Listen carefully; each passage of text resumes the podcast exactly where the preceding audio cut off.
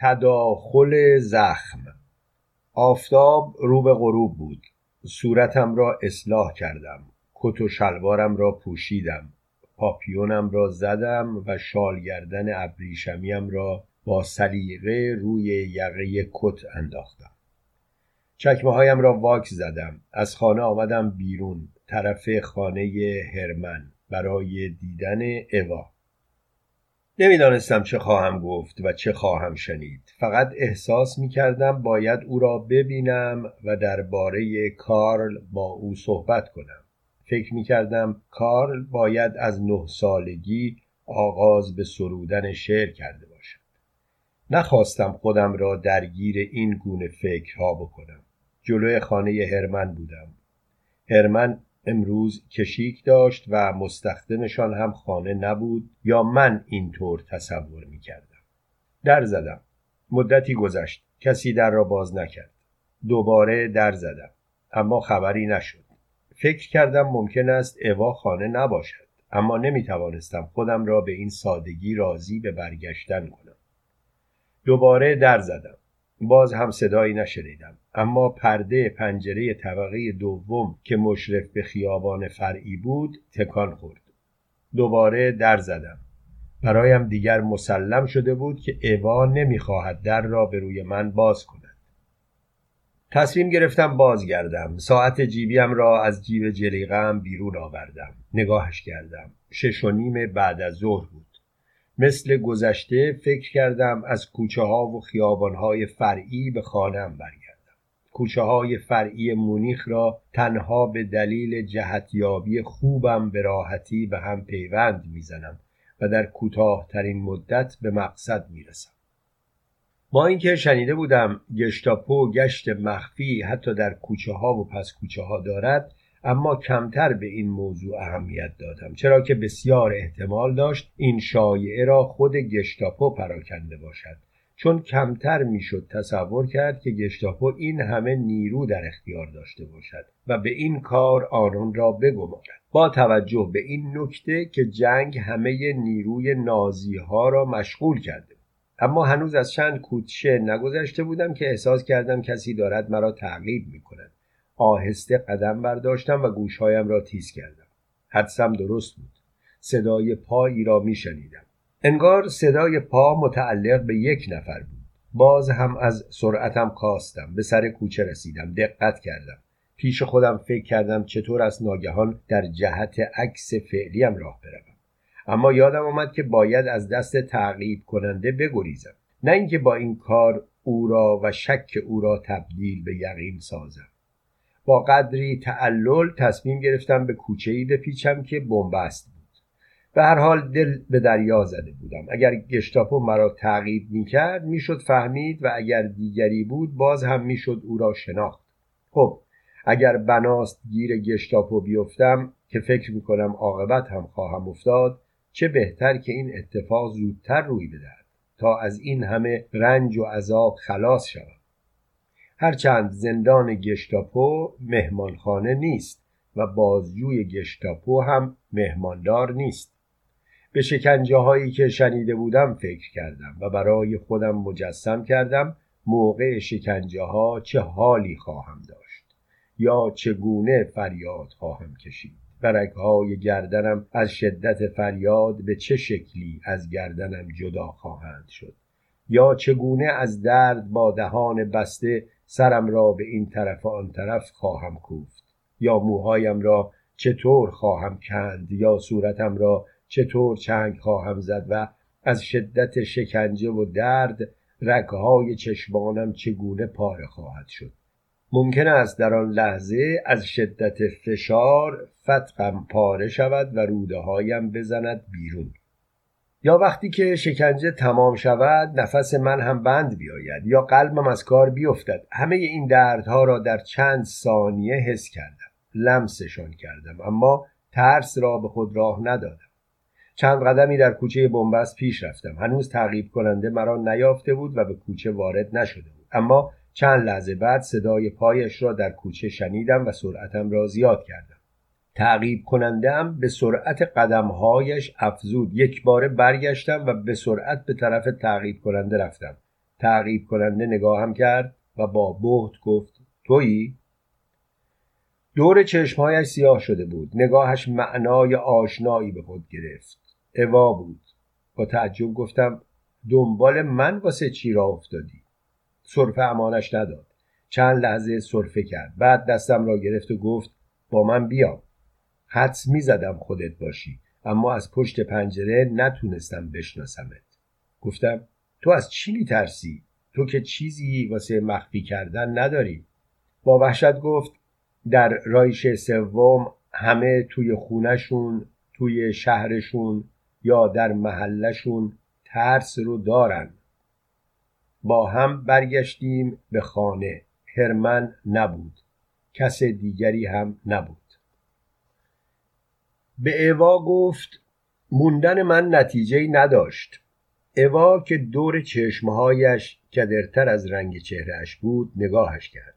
هنوز هم جذاب می نمود گفت هلموت یه نامه بهم داده. از جا برخاست و رفت به اتاقی و پس از مدتی بازگشت. آدولف در این فاصله به عکس هرمن و اوا که روز عروسی برداشته بودند خیره مانده بود. و همانطور که به چشمهای اوا نگاه می‌کرد صدایش را میشنید که می‌گفت برات می‌خونم.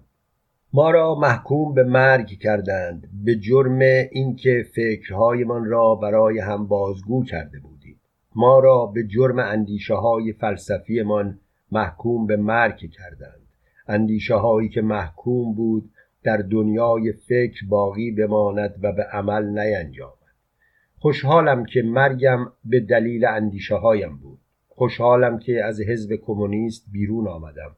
نه آنکه بخواهم اندیشه این حزب را به دور از آرمانهای انسانی بدانم بلکه نمی‌خواستم در کشتاری در آینده ای هر چند دور سهیم باشم.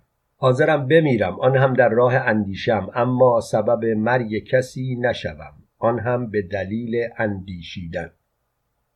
اوا نامه را می‌خواند و آدولف خود را می‌دید که دارد برای اوا در دفتر حزب در شهر اورسبورگ اوضاع ولفبورگ را گزارش می‌دهد. نازی ها نه تنها مقامات کلیدی دولت شهر رو تصاحب کردند بلکه در تمام شعون اجتماعی دارن قدرت بلا منازع میشن. نازی ها به راحتی به خونه های مردم میریزن و هر کی رو که بخوان بازداشت می‌کنن. همه به این سرنوشت تن در دادن کسی نمی‌خواد جلو اینا وایسته چون چنان واهمه توی دلشونه که پیشاپیش شکست رو پذیرفتن. اوا نامه را تمام کرده بود و داشت اشکایش را پاک می‌کرد. کنارش نشست نگاهش کرد و گفت اگه به تو میگم چرا نموندی منظورم این نیست که چرا نموندی و به مبارزت ادامه ندادی. منظورم اینه که ای کاش میموندی و پسرتو می‌دیدی. پسرم چند ساله بود که شروع کرد به شعر گفتن. مرد شور هرچی شعر و شاعر رو ببره. خندید. متوجه معنای خندهاش شد. سرش را پایین انداخت و گفت من باید به سرنوشتم تن می‌دادم. بی دلیل خواستم خودم رو از سرنوشتم جدا کنم. مگه به سرنوشتت نچسبیدی؟ ببین چقدر روز عروسیت خوشحال بودی؟ هر چقدر تو چشمات نگاه می‌کنم نمی‌بینم که می‌خوای چیزی رو پنهون کنی. مگه هرمن نمی‌دونست تو بچه داری؟ هنوز هم نمی‌دونه. از زندگی باهاش راضی هستی؟ چرا نباشم؟ وقتای خالیت رو با چی پر می‌کنی؟ دوستای زیادی دارم. همیشه برای دیدنشون وقت کم میارم حتما همشون از اعیان و اشرافن. دخترها و زنای رؤسای ارتش هم توشون هست. اوا پشت میز کنفرانس نشسته بود و آدولف در اتاق کنفرانس ملتهب قدم می‌زد. جلوی عکس مارکس ایستاد و نگاهش را دوخت به نگاه اوا. ای کاش زودتر باش آشنا می شدم یعنی ای کاش تو زودتر میشناختیش. می‌تونستم زودتر بهش برسم ولی اسب سفید و پیراهن بلند مخملی پرچین وقتی برای اینجور آشنایی ها باقی نمیگذاشت. فکر می‌کنم اگه من با مارکس و آثارش و نظریاتش آشنا نمی شدم برای خودم نظریاتی خلق می کردم شبیه نظریات مارکس. تو شاید ولی من الان زن یک کنت یا بارون بودم با یک دوجین معشوق و شاید چند تا کلکسیون عجیب غریب. اوا گفت گریان گفت. همه بدبختی ها زیر سر هلموت بود. هلموت تو رو به این راه کشوند و منو به این روز انداخت. خودشم با اون وضع فجی اعدام شد.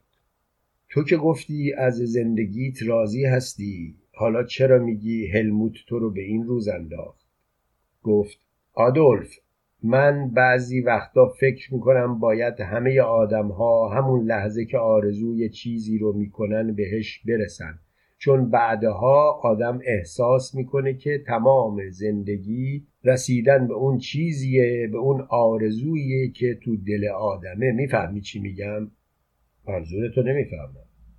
آدولف آدم وقتی سنی ازش بگذره مشکل آرزویی رو به دلش راه میده. آرزو داشتن خودش یه نعمت بزرگه اصلا خود خوشبختیه. آخه آدم به آرزویی دل ببنده وقتی بهش رسید چی؟ بعدش چی؟ بعدش یه آرزوی دیگه. آدمای خوشبخت کسایی که آرزوهاشون یکی یکی پشت سر هم برآورده میشه و میرن سراغ آرزوی دیگه. آخرش آخر زندگیشون موقعی که می‌خوان به بزرگترین آرزوشون برسن با مخ میرن توی تابوت. چه آدمهای خوشبختی هن نه؟ مشت کوبید روی میز و گفت اوا من دیگه موندم. اینقدر سوال بی جواب تو ذهنم هست که دارم منفجر میشم. دیگه دارم دست به دامن خرافات میشم. مثل انسانهای اولیه. خوش به حالشون چه راحت می‌تونستن برای خودشون بت بسازن و جلوش زانو بزنن و این بت تا آخر عمرشون براشون بت باقی میموند. اما ما چی؟ آدمای بیچاره ای هستیم که بتهامون خودشون خودشونو میشکنن. آخه چطور میشه بت پرست ها رو یه دفعه برد به دنیایی که توش همه بت ها شکستن؟ بعد بهشون گفت یا باید بپذیریم که بت نشکسته ای وجود نداره یا باید برگردیم به دنیای بت پرستانه خودتون. اوا در حالی که سرش را تکان می‌داد گفت ای کاش از روی پرچین ها نمی پریدم اوا پرسید منظورت از پرچین چیه؟ از پرچین های املاک پدری اوا.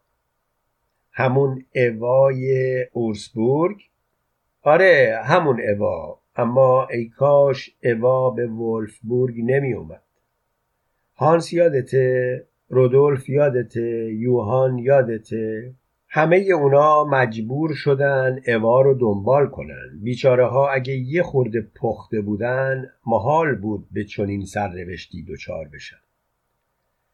من نمی‌دونم باید چی کار کنم. از وقتی هلموت کشته شده دیگه اونطور که باید و شاید خودم رو نمی‌تونم کنترل کنم. میترسم هرمن بفهمه که پیش از ازدواج من یه پسر داشتم. کسی که نمی‌تونه تشخیص بده زنی که داره باهاش ازدواج می‌کنه یه شکم زاییده یا نه حقش تو جل باقی بمونه.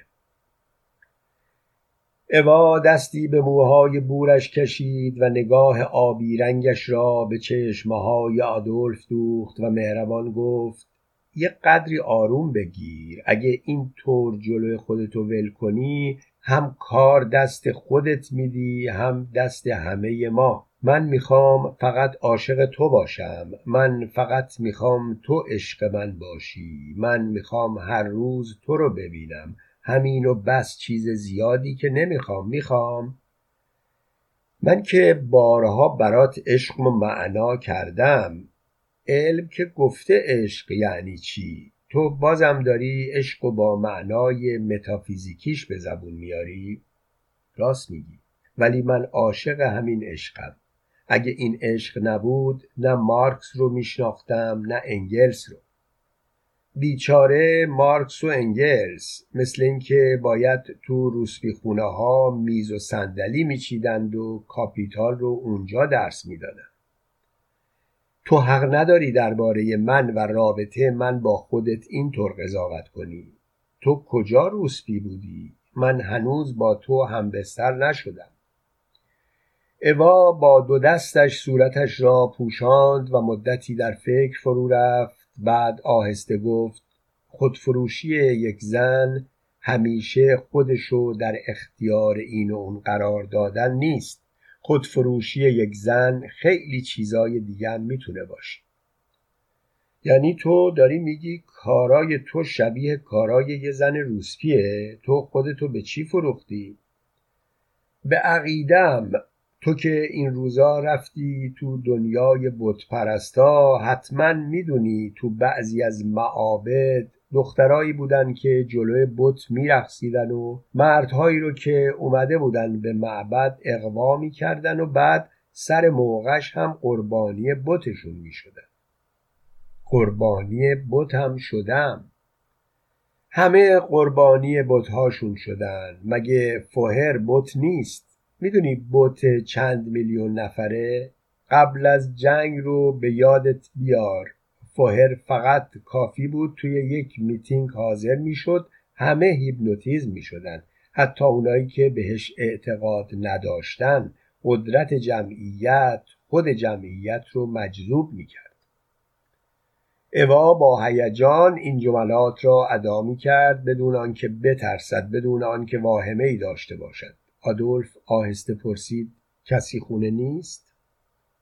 نگاهش روی چشمهای آدولف مدتی مکس کرد. بعد پوزخندی زد و گفت خوشبختانه امروز مستخدم رفته مرخصی.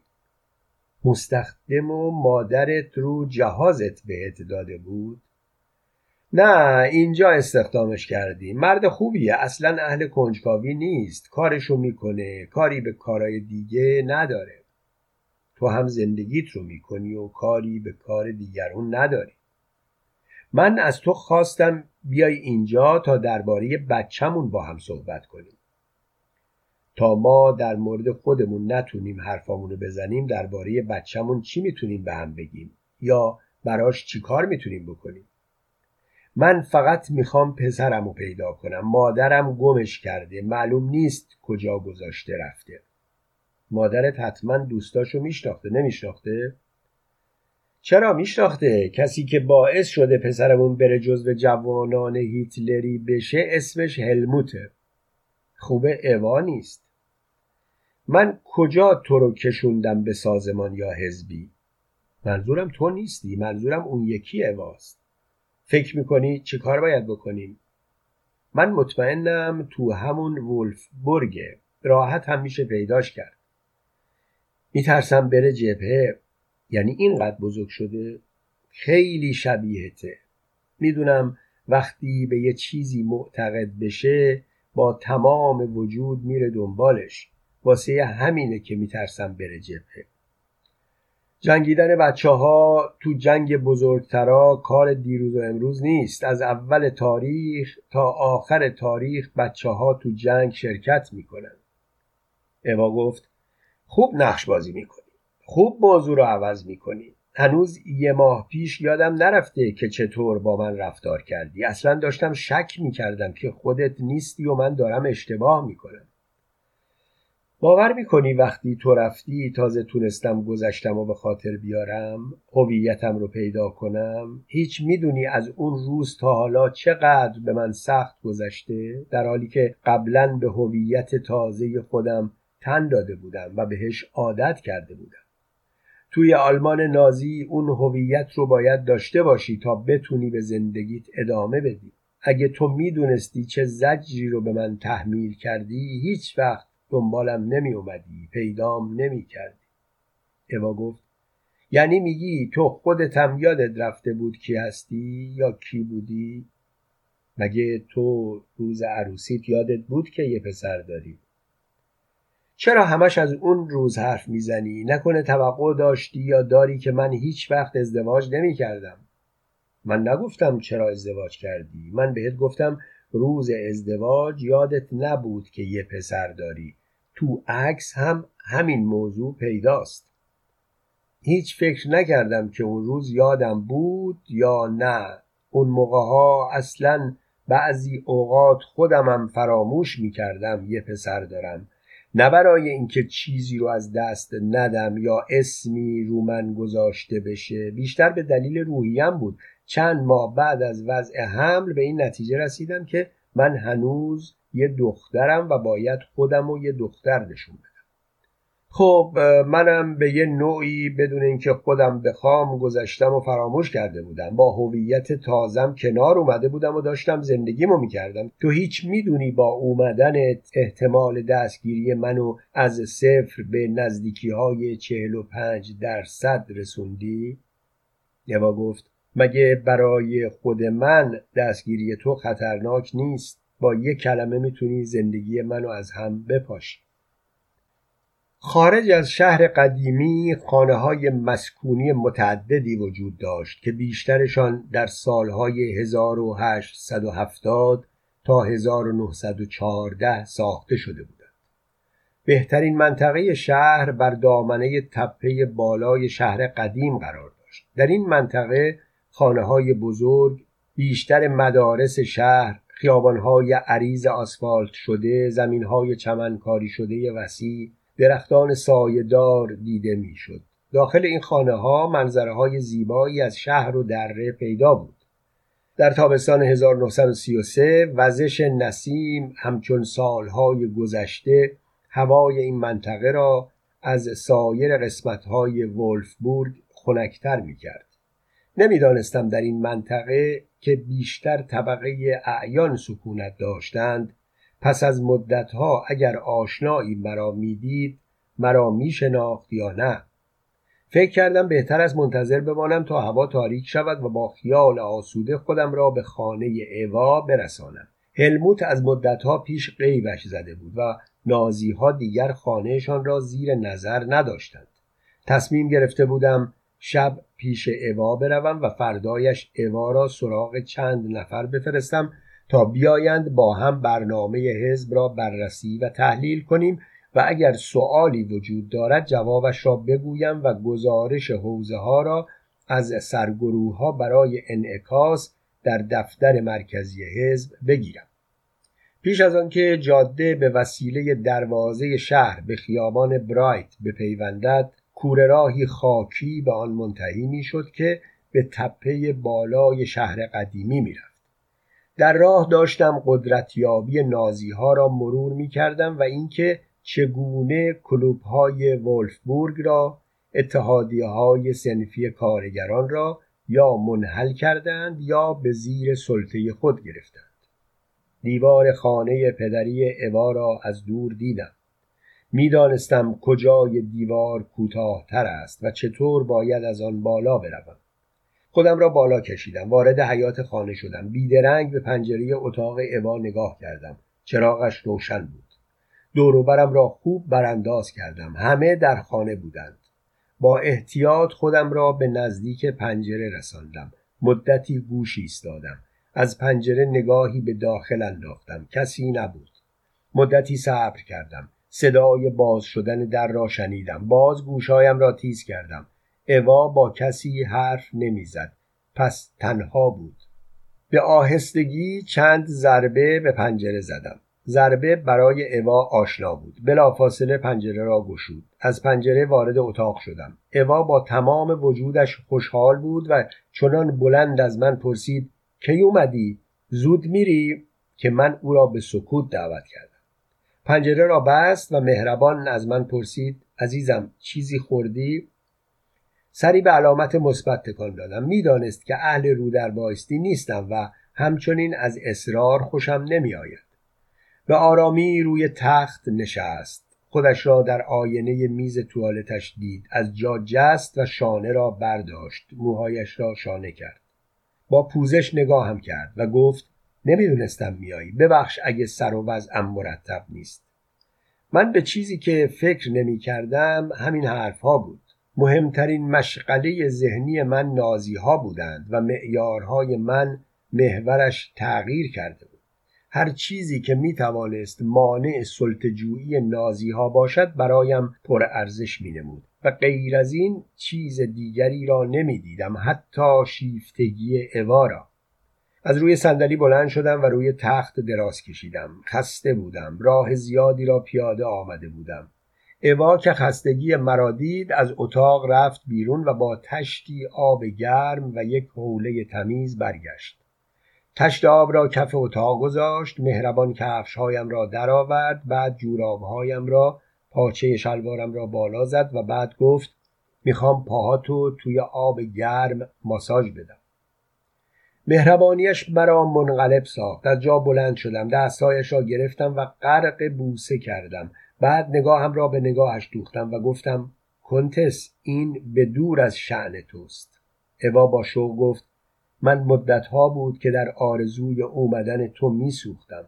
بارها پیش خودم تجسم کرده بودم که تو میای و من پاهاتو توی آب گرم ماساژ میدم. نزار به چیزی که فکر کردم نرسم. گفتم آخه عزیزم این چیه که رسیدنش برای تو اینقدر مهمه؟ کارایی می‌کنی که من دفعه دیگه نمی‌تونم به راحتی تصمیم بگیرم و بیام پیشت. اوا خم شد و پاهایم را در آب گرم ماساژ داد. بعد با حوله پاهایم را خشکاند و روی تخت گذاشتشان. چشمهایم را هم گذاشتم. خوابم برد اما نمی‌دانم چه مدت بعد احساس کردم دستی سینم را لمس می کنم چشمهایم را باز کردم. بالا سرم اوا را دیدم با لباسی سفید موهای آراسته و فضایی اطراگین. با دستش صورتم را لمس کرد. دستش را بوسیدم. بعد چشمم به ساق پایش افتاد و چاک دامنش. تازه متوجه شده بودم که لباس مهمانی پوشیده و خود را برای من به خاطر من آراسته. یادم آمد که مدت هاست جنسیت خودم را فراموش کردم و خیلی وقت است که به نیاز جنسی خودم حتی فکر نکردم. احساس کردم صورتم از فشار خون می‌خواهد بترکد. دستم را به طرف پای اوا بردم. اوا در حالی که داشت لباسهایش را می پوشید سر برگرداند و نگاهی به آدولف انداخت. آدولف برهنه و کرخ و لخت روی تخت افتاده بود و چشم به سقف اتاق دوخته بود. بدون آنکه جهت نگاهش را عوض کند گفت چند دقیقه دیگه باید برم بیرون تا شاید برات از روی تپه ها گل بچینم. اوا که تراوت و جوانی در چهرهش موج می‌زد با خنده ای که نشان می‌داد منظور آدولف را فهمیده و از این تصمیم آدولف لذت می‌برد پرسید گل واسه چی؟ برای شب زفافمون. همین که چون این تصمیمی رو گرفتی برام کافیه هیچ دوست ندارم با بیرون رفتن خودتو به خطر بندازی. من دیگه اینقدر خام نیستم که با یه بار بیرون رفتن گیر بیفتم. اونم به دست این بیشرف هایی که به هیچ چیشون نمیشه اطمینان کرد. اوا گفت اگه تو می‌دونستی شهر چقدر جاسوس داره هیچ وقت اینطور حرف نمی‌زدی. نازیا همه جا جاسوس گذاشت این تصوریه که مردم عادی دارن. خود نازیا هم به این تصور دامن می‌زنن تا مردم بیشتر مرعوب بشن. اگه نازیا این همه نیرو دارن چه نیازیه که مردم رو بترسونن؟ این تصور نیست. چند وقت پیش تو مهمونی خانم مایر دکتر شمیت بعد از اینکه لبهاش از مشروب گل انداخته بود فقط چند لحظه ادای سخنرانی فوهر رو در آورد. فرداش دکتر اشمیت رو از توی بیمارستان کشیدن بیرون و کتک زنان فرستادن زندان ایالتی ولفبورگ. آدولف که این حادثه برایش غیر منتظره بود برای چند لحظه خود را باخت. بعد به سرعت بر خودش مسلط شد و پرسید تو از کجا می‌دونی دکتر اشمیت ادای فوهر رو در آورد؟ اوا که آماده چنین سوالی نبود لحظه مکس کرد. بعد صادقانه گفت دست کم شش هفت نفر از مهمونهای خانم مایر این واقعه رو برام تعریف کردن کشون کشون بردن دکتر اشمیت رو هم پنج نفر برام تعریف کردن که خودشون شاهد بودن. اینو دیگه همه شهر می‌دونن. خب یعنی میگی یکی تو مهمونی بوده که جاسوسی می‌کرده؟ بله یکی جاسوسی می‌کرده و آدولف حرف اوارا قطع کرد و گفت خانم مایر مگه مهموناشو نمیشناخت؟ پس چطور ممکنه تو جمع دعوت شده ها یک جاسوس هم خودشو جا زده باشه؟ اوا گفت توی جمع هیچ نازی نبود. آدولف تو نمی‌تونی بفهمی که آدما از زور ترس همسایه یا رفیقشون رو لو میدن. تو محال بتونی تصور بکنی که دکتر اشمیت رو کی لو داده؟ آدولف گفت حتما دکتر اشمیت رو از قبل میشناختن و دکتر اشمیت یه جایی بی احتیاطی کرده و نازیا رو نسبت به خودش حساس کرده اما گفت گفتم تو نمی‌تونی تصورشو بکنی. آدولف که نیمخیز شده بود با خستگی پرسید می‌تونی بگی کی بود؟ اوا گفت بله چون همه شهر از این موضوع خبر داره. بعد در حالی که غمگین مینمود گفت خود خانم مایر صبح فرداش رفته این خبر رو داده. آدولف وقتی این را شنید خود را روی تخت ول کرد و در حالی که داشت کف دستهایش را بر پیشانیش میکوبید زیر لب زمزمه کرد. چه کسافتی چه کسافتی! اوا که شانه را برداشته بود و موی سرش را شانه می‌زد از آینه چهره آدولف را زیر نظر داشت و بدون آنکه سرش را برگرداند یا شانه زدنش را متوقف کند خطاب به آدولف گفت عزیزم مواظب خودت باش. همه همدیگر رو دارن لو میدن. آدولف که با این نمونه اوضاع ولفبورگ را خطرناکتر از آنچه تصور می کرد یافته بود با خود گفت با اومدنم چه خطر بزرگی رو متوجه اوا کردم. یاد فردا افتاد و مأموریتی که اوا باید انجام می‌داد. با تزلزل پرسید فکر می‌کنی فردا بتونی بچه ها رو اینجا جمع کنی؟ اوا بدون آنکه متوجه منظور آدولف بشود از آینه چهره او را برانداز کرد و با لحنی عادی گفت حتما چرا نتونم آدولف گفت فکر نمی کنی خطری متوجه تو باشه اوا گفت هیچ کس نمی‌تونه تصور کنه که من با تو رابطه دارم و در ارتباط با تو دنبال رفقای تو هم. همه تصور می‌کنن من با این پسرا که حالا دیگه مرد شدن سر و سری دارم. آدولف که با شنیدن دو سه جمله آخر او بد جوری سرخ شده بود و در درون خود احساس ناراحتی می کرد چند لحظه طول کشید تا ناراحتیش را ردیابی کرد و بعد با پوزخندی سعی کرد آن را از خود بیرون کند. اوا که حس کرده بود بد صحبت کرده به دست و پا افتاد و خواست اشتباهش را رفع و رجوع کند و گفت البته تصور مردم برای من اهمیتی نداره. مهم اینه که تو منو خوب می‌شناسی و می‌دونی هیچ وقت نمیرم دنبال هوسهایی که میون کنتسهای جوون رایجه. تو که درک می‌کنی چی میگم؟ آدولف که رخوت هماغوشی را هنوز در تن داشت لذت جویانه گفت مهم اینه که دو نفر بخوان با هم باشن. مهم خواستن اون دو نفره بقیه دیگه فرعن. اوا متوجه حالت لذت طلبانه آدولف شد. لبخندی زد و خود را به تخت رساند. بیرون باد در دره میپیچید و با این گردش خنکی مطبوعی را جابجا جا می کرد و آن را به باغها و باغچه های بالای تپه می رسند.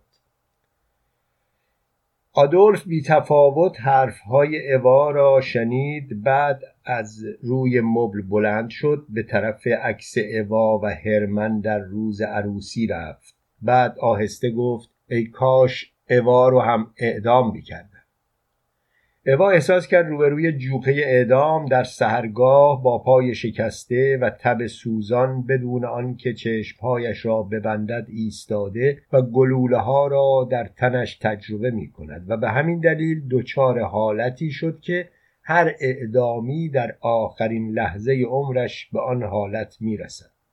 و همه چیز و همه کس از بالا نگاه می کرد و تمام تقلاها و کوششها برایش به مسابه بازی بچگانه جلوه می کرد حتی خود مرگ هم بازی ساده و حقیری می نمود.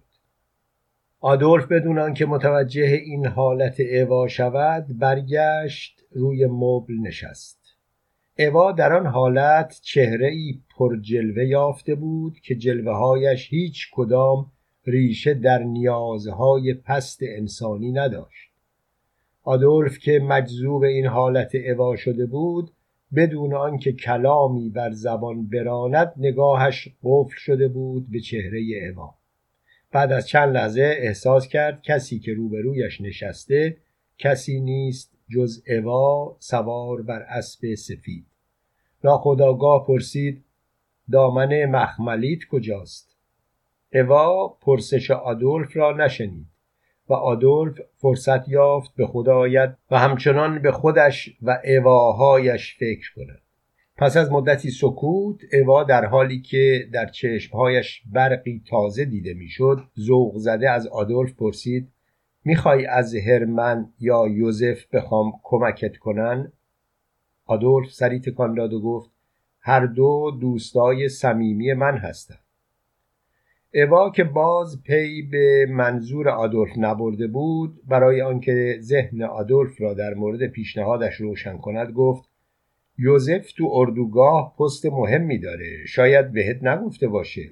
خیلی کمک می‌تونه بکنه. تازه من با یه خانمی دوستم که شوهرش می‌تونه برگ هویت تازه‌ای برات دست و پا کنه. هویت تازه وقتی آدم میپذیره هویت تازه‌ای برای خودش بسازه مثل اینه که خودشو با دستهای خودش توی تابوت بذاره. میخ بهش بکوبه به دوش بکشه توی قبر بذاره روش خاک بریزه بدون اینکه سنگ قبری یا صلیبی رو قبر خودش بذاره. از خودش دور بشه و بره پی کارش. ولی مگه میشه یه آدم بدون بچگیهاش وجود داشته باشه؟ مگه میشه یه آدم بدون اینکه نوجوانی رو بگذرونه به پیری برسه؟ اوا همانطور که صورتش را میان دستایش گرفته بود بدون حرکتی گفت می‌دونم کار مشکلیه ولی ما راهی جزی نداریم. این دفتر هم امروز و فرداست که اشغال بشه. ما سعی کردیم سندی از خودمون باقی نذاریم. اما ممکنه بعضیا ما رو شناسایی کرده باشن. باید از منطقه ای که ما اونجا شناخته شدیم دور بشیم و بریم به جایی که کسی از ما و گذشته ما چیزی ندونه. غمانگیزه. گذشته ای که باید بهش افتخار کرد و جزو بهترین ساعتهای زندگی به حسابش آورد باید به دست فراموشی بسپریمش. غمانگیزه. اوا گفت می‌فهمم ولی اگه خودتو به دست غم بسپری بعد یه مدتی داغون میشی. سختترین کار برای یه مبارز سیاسی همین مرحله است. ما باید طوفانها رو تو دلمون نگه داریم تا به فصلش بروز بدیم. اما باید چنان وانمود کنیم که کسی نفهمه ما درونمون طوفان داریم آدولف روی صندلی نشست. بدون آنکه به چهره اوا نگاه کند خیره به نقطه نامعلوم پرسید لنین چه مدت مخفی زندگی کرد؟ اوا گفت خیلی حتی اون موقعی که رهبر بود خودشو بروز نداد. آدولف گفت من نمی‌خوام وارد این بحث بشم. من می‌خوام یه آدمی رو پیدا کنم که اونم شرایط امروز منو داشته باشه. اوا گفت لنین در آخرین روزهای یک رژیم زندگی می‌کرد. ما در اولین روزهای تولد یک رژیم داریم زندگی می‌کنیم. آدولف گفت من می‌خوام بدونم چطور میشه حامل طوفان بود و مدتها نقش آدمهای آروم رو بازی کرد و بعد از یاد نبرد که ما درونمون طوفانی داریم. دوا گفت بله این مشکل بزرگیه و آدمها اگه از این امتحان سربلند بیرون بیان اون وقت به راحتی میشه روشون حساب کرد و بهشون اعتماد کامل داشت. اوا وقتی از تخت بیرون می‌رفت ملافه را روی آدولف کشید لباس خانه را پوشید رفت تا تدارک صبحانه را ببیند. با خود فکر می‌کرد برای صبحانه چه بیاورد که برای آدولف جالب باشد. اما چون نمی‌دانست آدولف کجا زندگی می کند و شرایط زندگیش چگونه است در نتیجه نتوانست حدس بزند چه غذایی می‌تواند آدولف را خوشحال کند. وقتی سینی صبحانه را به اتاقش برد آدولف لباسهایش را پوشیده و روی تخت منتظر نشسته بود. وقتی اوا وارد اتاق شد آدولف برخاست. سینی را از دست او گرفت و روی تخت گذاشت. بعد چشمش به پنجره افتاد. سر برگرداند به اوا نگاه کرد. اوا متوجه منظور آدولف شد و پرده را کشید. وقتی آدولف و اوا شروع کردند به صبحانه خوردن آدولف یاد صبحانه افتاد که با بچه های دبیرستانی هوادار حزب در یک پیکنیک دست جمعی می‌خورد. آن روز دخترها و پسرها که تعدادشان بیشتر از 20 نفر نبود از جو دبیرستان ناراحت بودند. از خود پرسید حالا اونها چه می‌کنند؟ یا افتادن زندون یا فراریان یا به حزب نازی پیوستند یاد دختری افتاد که در آموزشگاه خانداری درس می‌خواند و چقدر خوب روحیه 25 دانش آموز آموزشگاه را باز می نمود. هنوز جملات آن دختر را به خوبی در ذهن داشت. از 25 تا دختر 20 تاشون به فکر اینن که اگه از این آموزشگاه فارغ و تحصیل بشن شوهر خوبی پیدا می‌کنن. سه تای دیگهشون از بس که خونه موندن برای تفنن به آموزشگاه میان. یکی از 25 تا خودمم یکی دیگه هم هوادار حزب سوسیال دموکراته فقط کافیه یکی از ما دوتا در مورد موضوعی که می‌تونه سیاسی باشه حرف بزنیم. همه جلوی ما جبهه می‌گیرن. هم به من و هم به هوادار حزب سوسیال دموکرات بیپروا فوش میدن و میگن کمونیستا خفشین. ما نمی‌خوایم مملکتمون بلشویکی بشه. چند دانش آموزی که در آموزشگاه حرفه‌ای بازرگانی درس میخواندند آنقدر شناخته شده بودند که همیشه معلمهای آموزشگاه موقع درس خطاب به آنها می‌گفتند ما بازرگانی در رژیم سرمایهداری رو درس میدیم. شما واسه چی می‌خواهید اونو یاد بگیرید؟ یکی از هوادارهای حزب در آموزشگاه کشاورزی ولفبورگ همیشه از این مینالید که چرا دهاتی های اطراف اینقدر در مورد ملیت از خودشون حساسیت نشون میدن و چرا فکر می‌کنن حتی کسی که هوادار حزب کمونیسته عامل بیگانه است. چقدر برای بچه های دبیرستانی توضیح داده بود که باید با این موضوع خونسرد روبرو شد و در عمل به آنها ثابت کرد که چون این تصوری غلط است. وقتی اوا رفت تا به سرگروه ها خبر بدهد آدولف تنها ماند و یاد درگیری های دانش آموزان دبیرستانی افتاد و اینکه آنها با اینکه در اقلیت بودند برنامه هاشان چه نمودی داشت. شاید به دلیل اینکه آنها در عکس جریان حرکت می کردند.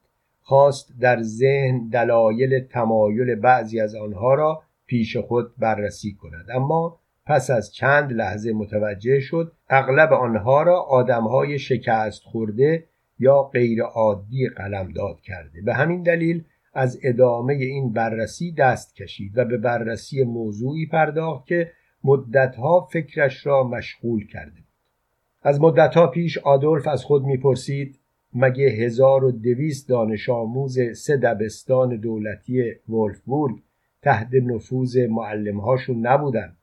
مگه هیئت مشورتی رو اولیای دانش آموزان انتخاب نمی‌کردند و اونها هم بر برنامه درسی و شیوه تدریس معلمها نظارت نداشتند مگه اغلب اعضای این هیئت عضو یا هوادار حزب سوسیال دموکرات نبودند پس چرا دخترها و پسرها که پا به دبیرستان میگذاشتند این مخالف سرسخت افکار مارکسیستی از آب در می تو به کسی دل بستی که هیچ کس ازش دل خوشی نداشت. هلموت به هم گفته که اوا تو ولفبورگ شایعات زیادی دربارش سر زبونا بود. یه دختر گنده دماغ که همش خانوادش و اصل و نسبش رو به رخ این و اون می‌کشید. خیلی عاشقش شده بودن اما از اونجایی که اوا عشقی شوم بود عاقبت هیچ کدومشون خوش نبود. تو هیچ می‌دونی اگه هلموت به این سرنوشت دچار شد دلیلش عشق به اوا بود؟ آدولف از جا نیمخیز شد و گفت نه پس چرا به من نگفت؟ سپس با خشم به اوا چشم دوخت و گفت چرا این دروغ ها را از خودت می‌سازی؟ اوا که از خشم آدولف و نگاهش ترسیده بود لحظه ای مکس کرد. بعد از آن که به خود مسلط شد گفت چرا باید به تو دروغ بگم؟ تو دیگه نمی‌تونی به من بگی به اوا حسودی می‌کنم یا تا به حال حسودی کردم. آدولف از جا برخاست تا با اوا خداحافظی کند. اوا از جا نیمخیز شد و گفت پس پسرمون چی؟ چطوری پیداش کنیم؟ آدولف سری تکان داد و با شرم گفت من فکر نکنم پدر خوبی بتونم باشم. آخه پدری که می‌خواد خودشو گم کنه چطور می‌تونه پسرشو پیدا کنه؟ من اصلا تو گم کردنها گم شدم. اوا بازوی آدولف را گرفت. چند صدم ثانیه نگاهش معنای نگاه چند سال پیش را پوشید و آدولف را به آن روزها برد. اما آدولف سرگردانتر از آن بود که با این قطب نما بتواند برای خود جهتی بیابد. مدتها بود ازت بیخبر بودم گم شده بودی. یه روزی شوهر خواهرم گفت کنت فون روزن پیشمون اومد. همراهش هرمن بود. یه هفته ای نگذشت که هرمن به من پیشنهاد ازدواج داد. کنت خیلی اصرار کرد که با هرمن ازدواج کنم. حتی او هم خبر نداشت که من پسری دارم. من بهانه آوردم که هرمن به خاطر ثروتم به من پیشنهاد ازدواج داده. اما سرانجام هرمن موفق شد و از من جواب مثبت رو شنید.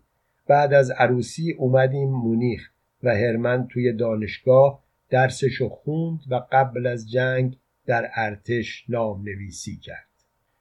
میهمانی زخم قصر پدر اوا نرسیده به اورسبورگ کنار رودخانه تقریبا وسط یک باغ بزرگ و آن باغ داخل مزرعی بزرگتر قرار داشت.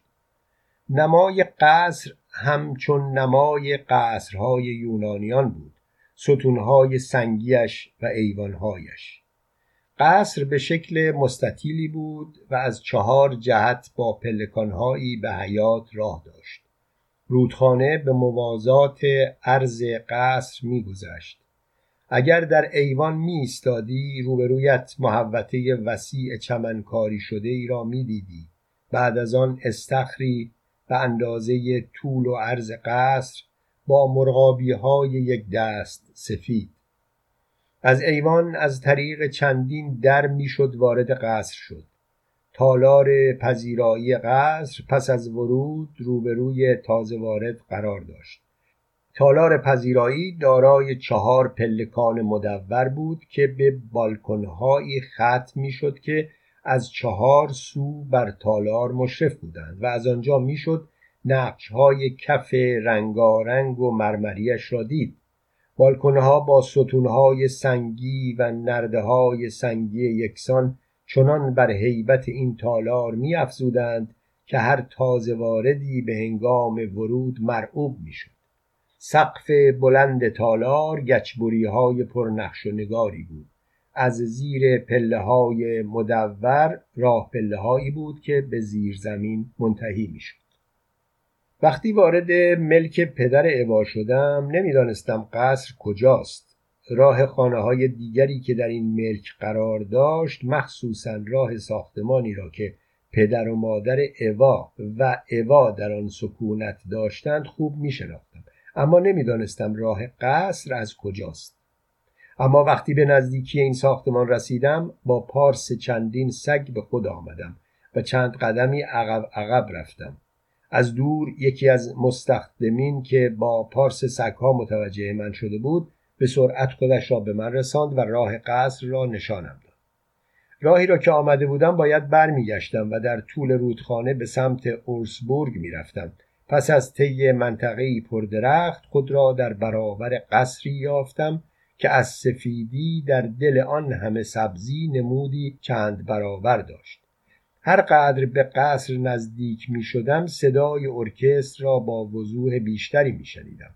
با اندکی تعمل متوجه شدم که مهمانان از دری در سمت روبروی استخر وارد قصر می شوند.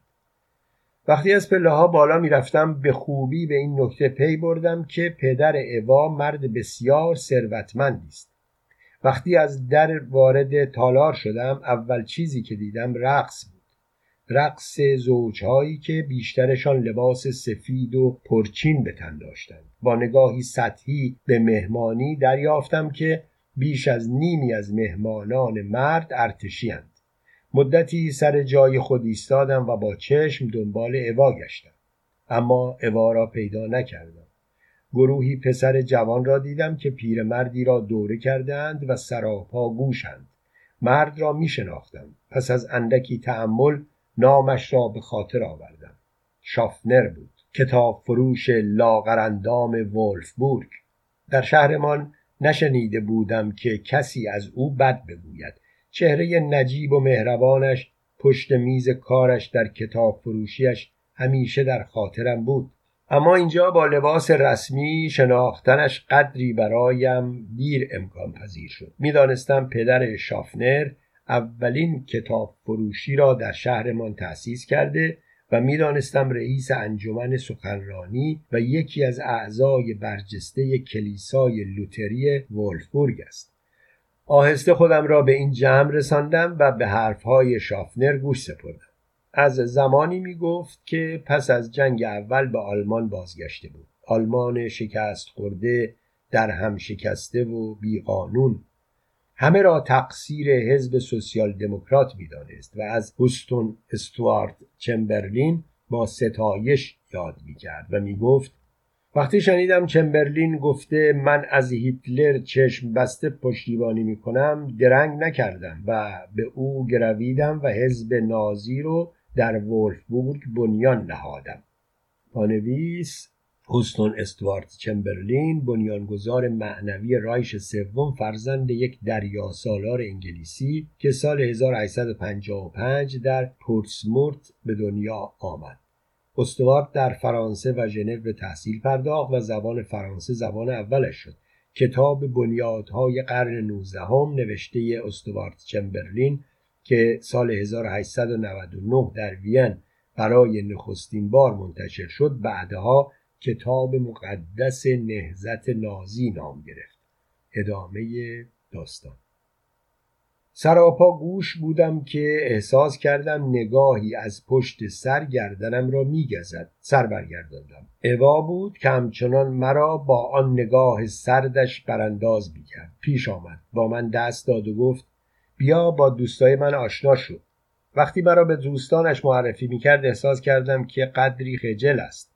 با اینکه لباسم ایرادی نداشت اما به راحتی می‌شد تشخیص داد که از خانواده ای متوسط هستم.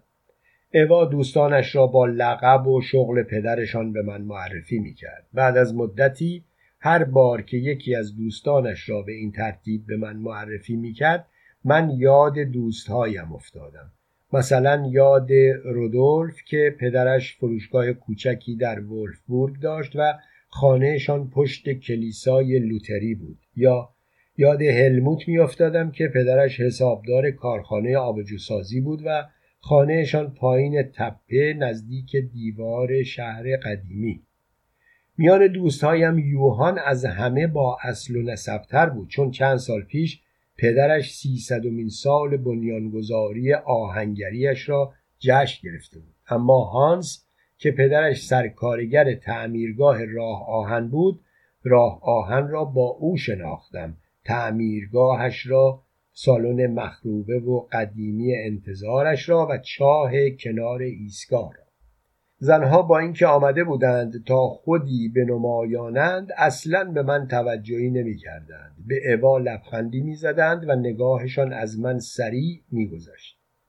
احساس کردم کفشم مدلش با مدل کفش مهمانها خیلی فرق دارد و همین دلیل تا می‌دیدم کسی به کفش هایم توجه کرده یک پایم را بلند می کردم و کفشم را پشت شلوارم پنهان می کردم و با این کار توجه آنها بیشتر به کفشم جلب می شد.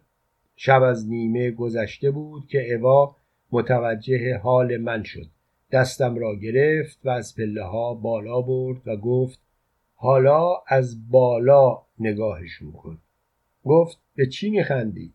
گفتم به اینکه چرا من به این مهمانی آمدم گفت اتفاقا قصد خاصی داشتم می‌دونستم که تو از اینها خوشت نخواهد اومد من هم مثل تو فکر می‌کنم مدتیه که خیلی رفتم تو بحر این کنتس آ و بارونس آ. راستش زندگی کرخت اینها حالمو به هم می‌زنه. زندگی یعنی شور و هیجان نخوردن و خوابیدن و افاده فروختن. اینا محکومن.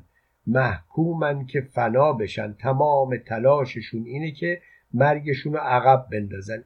اینا هیچ وقت نمی‌تونن بفهمن که تاریخ به کدوم طرف داره میره. گفتم حرفات امروز خیلی به نظرم غریب میاد. وقتی این حرفا رو می‌زنی احساس می‌کنم تو رو نمی‌شناسم. اهل کجایی خانم؟ ابا خندید و گفت می‌خوام اهل اورسبورگ باشم. گفتم پس چرا از بنک اهل ولفبورگم دعوت کردی؟ گفت کتاب می‌خونی؟ گفتم کتاب؟ آره بعضی وقتا. گفت خیلی خوبه. خیلی خوبه. خب تعریف کن چی خوندی؟ گفتم اسمشو نمیشه خوندن گذاشت. همشون چرت و پرتن. هیچ کدومشون منو نتونستن تکون بدن. دنبال اون کتابیم که منو تو مشتش بگیره. گفت چندتایی کتاب دارم که فکر می‌کنم بتونه رو تو اون اثری که می‌خوای بذاره. و با هم از بالکن وارد اتاقی شد کتابخانه بزرگی بود. گفت همه این کتابا در واقع یک کتابن و پدرم خیال می‌کنه کتاب زیاد خونده. اما نمی‌دونه که داره دور خودش میچرخه. با خنده گفتم اوا امروز از حرفا چیزی سر در نمیارم. چی شده؟ چه اتفاقی افتاده؟ گفت می‌خوام تو رو امروز با یک نفر آشنات کنم که اونم اهل ولفبورگه. میگه تو رو خوب می‌شناسه. میگه با هم دوستید. میگه با خواهرش هم دوستی گفتم منظورت هلموته؟ گفت آره آره. گفتم خب من که اونو می‌شناسم. خودتم که می‌دونی من اونو می‌شناسم. پس چرا گفتی می‌خوای ما رو به هم معرفی کنی؟ گفت آخه این شناختن با شناختن قبلی خیلی فرق داره. گفتم چه فرقی داره؟ من هم اسمشو می‌دونم هم فامیلشو می‌دونم اونم همینطور. ما با هم ساعتها حرف زدیم سالهاست هم دیگر می‌شناسیم. دستم را گرفت و گفت حالا بیا بریم خیلی وقت تو اتاقم تنهاست. از قصر آمدیم بیرون و رفتیم طرف ساختمانی که محل سکونت اوا و پدر و مادرش. بود دو سه بار سر برگرداندم و به قصر چشم دوختم. با اینکه قصر و مهمانهایش مرا از خود نمی‌دانست می‌خواستم آنجا باشم. می‌خواستم صدای خنده ها را بشنوم صدای سازهای ارکستر را بشنوم. می‌خواستم در آن فضای معطر و رنگارنگ قوتور باشم. با اینکه هلموت پدرش کنت بود اما اهل این مهمانی ها نبود و هر بار که هلموت را می‌خواستم در دسترسم بود. حالا چه وقت خلوت کردن با هلموت بود. اما این اوا بود که مرا پیش هلموت می بود و من نتوانستم مخالفتی بکنم. وقتی به اتاق اوا رسیدیم هلموت از جا بلند شد و دستم را فشرد و گفت تو خیلی از تعمیرگاه راه آهن برام گفتی. اونجا رو حتما خوب میشناختی. نگاهی به اوا کردم و با خنده گفتم از آشناییتون خوشوقتم قربان حالتون خوبه؟ تازه اوا و هلموت متوجه شده بودند که من و هلموت با هم سلام علیکی نکرده بوده ایم. هلموت سرسری گفت سلام حالت خوبه؟ خب گفته بودی که اونجا دو تا سالونه که ازش استفاده نمیشه ظرفیت هر کدومشون چند نفره؟ گفتم می‌خوای چیکار کنی؟ تو اون سالن مخروبه به تلافی این مهمونی یه مهمونی راه بندازی که مهموناش لباساشون پاره باشه و کثیف؟ اوا با خنده گفت تقریبا یه همچین کاری می‌خواد بکنه. اگه بشه اونجا به اندازه این مهمونی آدم جمع کرد نتیجه کارمون فوقالعاده خواهد بود. گفتم من نمی‌فهمم درباره کدوم کار صحبت می‌کنیم هلموت گفت زیاد عجله نکن. همین روزاست که ازش سر در بیاری. یادم آمد که مدت هاست هلموت را ندیدم و خواهرش هم از هلموت خبری نداشت. با تعجب پرسیدم اصلا معلومه تو کجاها میری؟ یه دفعه قیبت می‌زنه. هلموت نگاهی به اوا کرد و با تعجب گفت تو که خوب روش کار نکردی. اوا جا خورد و با لکنت گفت چقدر می‌خواستی روش کار کنم؟ مگه نگفتی فقط باید مستعد باشه خودت هم که وقتی بهت پیشنهادش کردم گفتی مستعده. به هر حال وضع خانوادگیش یه طوریه که می‌تونه خصلت طبقاتی مورد نظر ما رو داشته باشه. من در گوشم هنوز موسیقی مهمانی تکرار می‌شد و لباسهای برازنده مهمانها خنده ها رقص ها همان چیزی بودند که همیشه دنبالش بودم. و حالا آنها را به روشنی می دیدم. به مادرم فکر می کردم که مثل مادر اوا لباس پوشیده و به پدرم که مثل پدر اوا کتابخانه ای بزرگ دارد و من مجبور نیستم عضو بیشتر انجمنها باشم تا کتاب بیشتری برای خواندن به دست بیاورم به اوا که لباسش مثل لباس مهمانهایشان بود خیره ماندم و گفتم توی این لباس چقدر قشنگی اوا نگاهی به هلموت انداخت و هاج و واج مرا برانداز کرد.